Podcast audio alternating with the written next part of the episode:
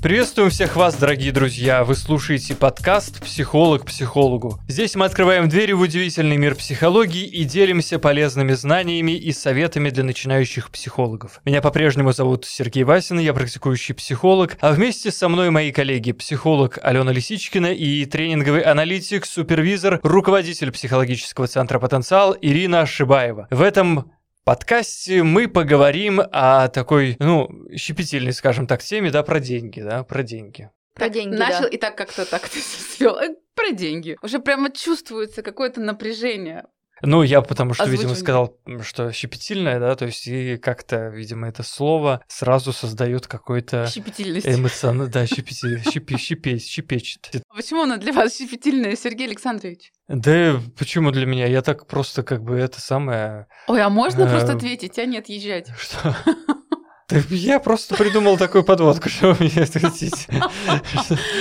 Так вот тема деньги вызывает... Тема деньги вызывает вот такой вот какой-то трепет у нас у Сергея Александровича. Алена Алексеевна, а для вас? Ну, потому что люди гибнут за металл, вот так я скажу, да? Главное ну, мы же все-таки живем в материальном мире, поэтому тема денег важна. Слушайте, как-то вы все сконфузились, когда мы про эту тему начали говорить. Давайте поднимем такой вопрос, да, Бокалы. И бокалы. С водой? Вопрос: за что психолог берет деньги? Возвращаясь к предыдущей теме, да, один из таких мифов, мне кажется, про психологов это то, что легкий заработок, потому что ты просто сидишь и слушаешь. Но за что же на самом деле психолог получает оплату? Ох, тема денег. да. Тяжелый. Вот даже, даже для вас тема денег с тяжелым вздохом. Нет, просто тема денег — это деньги, это та граница, которая нас выводит в рамки профессиональной деятельности. Когда к нам приходят специалисты на обучение, и тема денег естественно, поднимается, это те рамки, э, в которых мы создаем терапию. Если человек перестает платить деньги или платит достаточно мало, то у терапевта небольшой контейнер все-таки формируется или не формируется вообще. А с другой стороны, где вот эта граница между личным, что мы просто пришли поговорить, и работой? Деньги являются как раз тем фактором, который регулирует. И потом это наша работа. То есть деньги это, так скажем, маркер, граница, которая разделяет а, вот эту житейскую психологию, да, когда мы просто сидим и болтаем на кухне вечером, и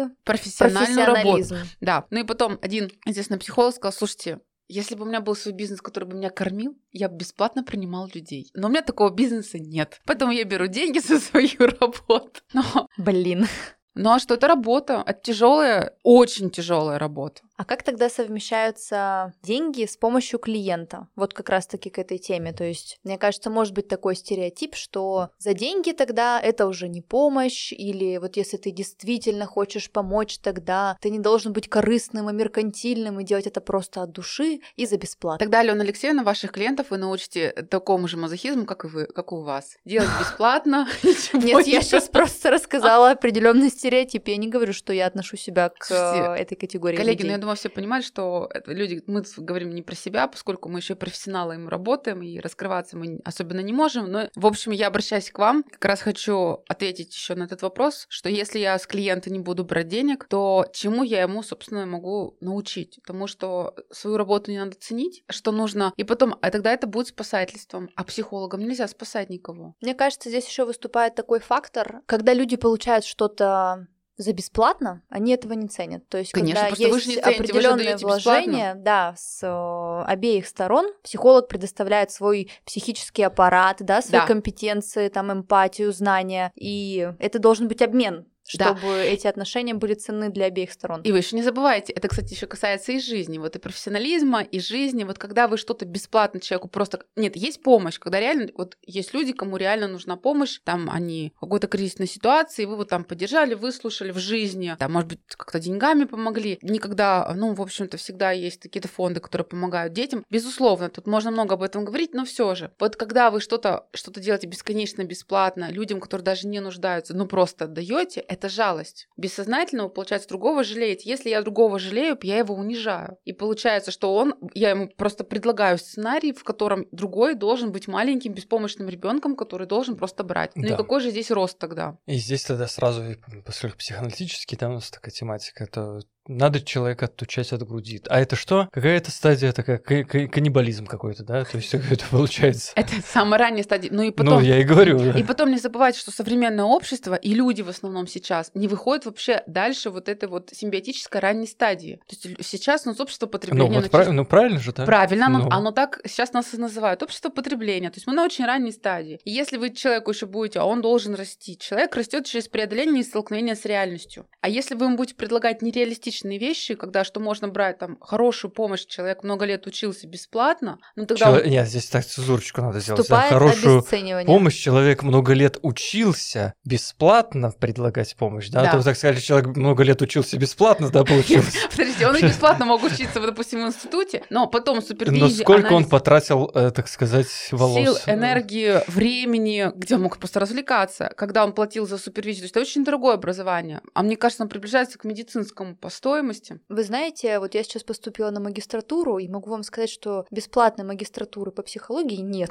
Нет, да, может вот быть, где-то она есть, институтах. но да, в медицинских институтах, например, ее просто нет. Но в некоторых вузах все-таки сохраняется. Но ведь суть не в этом. Даже если вы закончите магистратуру, но это даст вам только теоретические знания в лучшем случае, но немножечко практических. А практику вы будете отрабатывать, пожалуйста, вот в полях с супервизорами, в интервизорских группах, супервизорских группах, в дополнительном практическом обучении больше никак. А еще вам нужно вкладываться в рекламу, в кабинет, если вы арендуете, и платить налоги. А еще кушать что-то хочется. Поэтому, когда вы человеку предлагаете бесплатно помочь, по сути, вы его выбиваете из реальности. Что в реальности, э, ну что человек может просто так вот взять и получить что-то профессиональное, хорошее, при этом ничего не оплачивая. И еще один момент, вы обязываете его через чувство вины. Вы знаете, у меня такой назрел интересный вопрос, э, тоже из моего опыта взаимодействия с психологами. Мне на первой консультации была предложена такая схема оплаты, которая зависела от, э, ну, скажем, твоего жизненного этапа. То есть, если ты студент, например, или там не работаешь, то тебе предлагается одна цена. Если ты уже относишься к более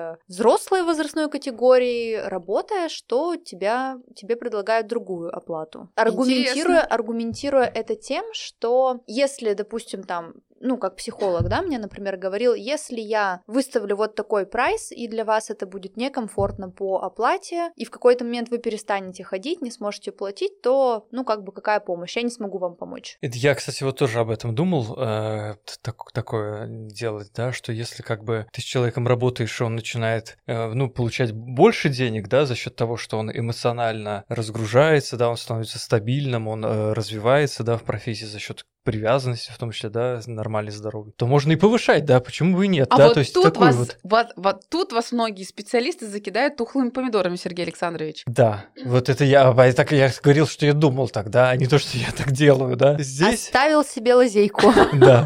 Ну, слушайте, в разных направлениях везде по-разному. Это также сложный вопрос. А, у многих специалистов, те, кто работают в коротком формате, там пару консультаций, у них стоимость может доходить до больших цифр. Чем короче, тем дороже. Если это длительный формат, я встречала другой формат, когда от количества встреч в неделю будет варьироваться цена. Ну, наверное, специалист имеет право ставить такую сетку, наверное, устанавливать. Что делать, если в ходе терапии, допустим, в анализе человек много лет, иногда десятки лет в терапии, и за это время у нас инфляция, которая бывает очень высоких цифр достигает, и человек начинает зарабатывать значительно больше. Ну, конечно, он выходит на но новый вот... уровень, растет, растут его. Да, но классические аналитики говорят о том, что цены повышать нельзя. Вот вы его 20 лет назад, там, 10 приняли за 800 рублей. Вот за 800 рублей вы до сих пор с ним должны работать. Но здесь же растут и компетенции психолога за это время. Ну, это, знаете, в рамках терапевтического процесса имеет смысл. И действительно повышать цену уже сложившейся там терапии клиенту сложно. Это всегда будет некоторый откат, нарушение доверия, это всегда будет некоторый кризис. С другой стороны, а, если занимать сторону терапевта, что он живой человек, и у нас инфляция не 2%, 3% в год, то... Мы не знаем, сколько точно. Но явно больше. На мой взгляд,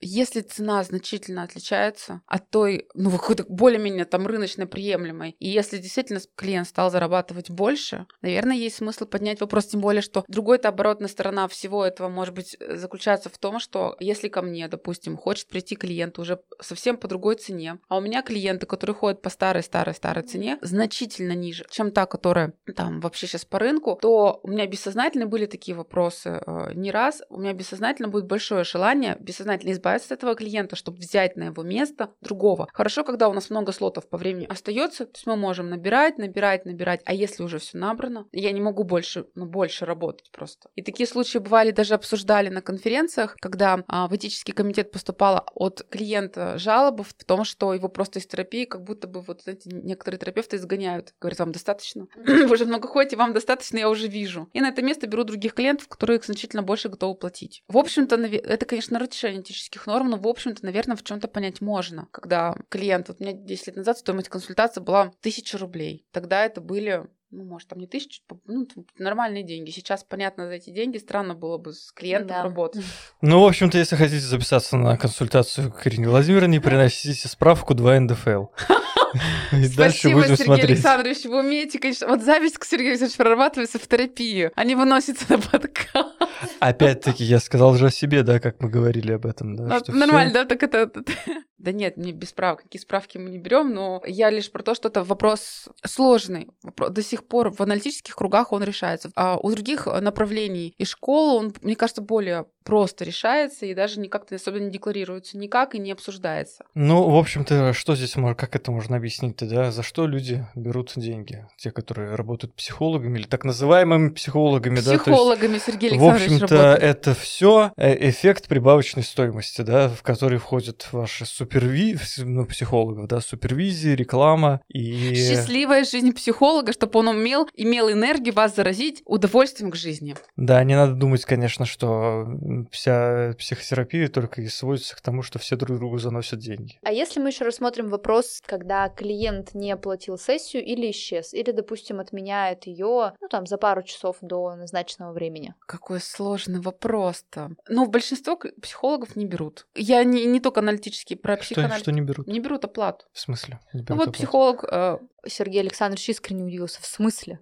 А, в смысле, когда, когда имеется в виду отменили за Когда отменил быстро. или не пришел. Большинство психологов не берут. Ну и потом этого клиента, правда, тоже не берут в терапию, очень часто отыгрывая. А психоаналитики, если заключают контракт на долгую работу, порой, если есть такой контракт, э, оплачивают э, пропущенную сессию в любом случае, чтобы работа продолжалась, не прекращалась. Аналитик сидел в кабинете и думал, так и а, над есть. клиентом, и здесь клиент э, имеет, собственно, Он все равно право да, э, спросить потом на следующей сессии, ну что вы обо мне подумали? А мы никогда ничего не ответим, потому что мы просто думали. Но Что-то плохое? Конечно. Ну, Но... какую-то интерпретацию же может аналитик дать все ну, равно. Потому просто нет. А как вы думаете, что я о вас подумал? Что вы обо мне Ну, безусловно, мы будем исследовать, почему человек не пришел коллегию. Мы же все психоаналитического направления, а психологи других направлений э, зачастую не берут никакой оплаты и э, часто не обсуждают. Ну да, здесь э, стоит сказать, что все-таки какие-то интерпретации, да, опять-таки к этому, чтобы люди не подумали, что как это, как из мема, да, что попугай, который научился говорить, что он приходит в голову и увидимся через неделю, начал вести психоаналитическую практику. Кстати, вот такие фрустрирующие психоаналитики сейчас вообще не существуют в природе. Какие? Фрустрирующие. Что вам приходит в голову? Ну вот, которые говорят, угу, до следующей следующей встречи, там что еще? И здравствуйте. Таких уже не существует, они просто не выживут, потому что современный клиент этого не выдержит. Это как-то уж совсем должно даже, быть какая-то Даже магическая... люди, которые учатся на психоаналитиков, даже но, они Но зато, если к такому ходят и что-то действительно получают, это же настолько, можно даже сказать, телепатически, как ли... Не телепатически, а бессознательно. Без, ну, бессознательно, да. да. То есть насколько вот... Телепатия — это не к нам, это не, это не в наш подкаст. Ну, я имею в виду как бы для простоты, так сказать, да? То Нет, бессознательно, конечно, мы же работаем своим бессознательным, если вот мы говорим как психоаналитики, мы работаем своим бессознательным. Да, так что здесь э, можно подвести такой итог, да, то есть за что вы платите, если вы приходите и психоаналитик, психолог, да, то есть все чаще молчит, но при этом вы выходите и действительно что-то получается у вас в жизни-то, да, то значит это психоанализ. Бессознательно захватывает. Интересное общение, ладно. Ну почему? Ну, вот такое складывается ощущение Это такая э, ну, как сказать, проверка такая, да, скажем, для этого. Ну, э, ну, другой вопрос, если вы совсем ничего не улавливаете, то, может, это ваше бессознательное как-то заблокировано. Короче, надо сам клиент. Почему? Нет, я об этом не говорю. да, как есть, опять-таки, стереотип о психоанализе, все есть сопротивление или отрицание. Да, здесь, конечно, это э, сложно в этом смысле, если уж совсем доводить до абсурда, да, что можно все так к этому подвести, что там это сопротивление, это это, это, вот я вам повышаю день, ну, стоимость, да, то есть и... И вы не начинает, хотите платить, это э, сопротивление. И, да, да, и начинает там, что это сопротивление, а это на нападение на отцовскую там, или там на какую-нибудь фигуру, да, то есть... И все, и все, и все можно вот на это, да, то есть это как вот, собственно, супервизор там может поднять вдруг с ничего, с, ни, Больная тема ни, пошла. Ни с, того, ни, ни с того, ни с сего, да, то есть и ты так думаешь, как бы, а научно-то обоснуйте, как бы, да, то есть... Вот, вот. И А вот так точно так думают и получается- клиенты. И Что клиенты вы тут точно так же, Абсолютно, да. да, то есть абс- обоснуйте, да, то есть м- можно сказать, пожалуйста, что да, у меня стали чаще супервизии быть, да, то есть мне, э, Но ну, это как бы, же... что как это бы- ваши проблемы, типа, да, Да. то есть Ну что да. это ваш, ну, у вас же результаты тоже идут от нашей работы за счет того, ну, что тогда супервизии. можно вы- обратиться к... Рационально. Мне, мне кажется, если проговорить такой аргумент клиенту, тогда он может подумать, ну, тогда я просто пойду к другому психологу, который Имеет будет право. там... Слушайте, ну часть клиентов действительно отпадает, если повышают цены. Но это всегда и везде так. И начнете с нуля, вы пойдете к другому психологу, начнете там с... э, Ну, не с нуля, с- но как бы те Ну, результаты у него остались от вашей Ну, результаты остались, но как бы все равно. Мы еще вернемся к этой теме в следующие разы. А на сегодня мы заканчиваем. Вы слушали подкаст «Психолог психологу», в котором мы открываем двери в удивительный мир психологии и делимся полезными знаниями и советами для начинающих психологов. Вы слушали подкаст «Психолог психологу», в котором мы открываем двери в удивительный мир психологии и делимся полезными знаниями и советами для начинающих психологов. Меня зовут Сергей Васин, я практикующий психолог, а вместе со мной коллеги. Психолог Алена Лисичкина и психолог-супервизор, руководитель психологического центра «Потенциал» Ирина Шибаева. Пока-пока.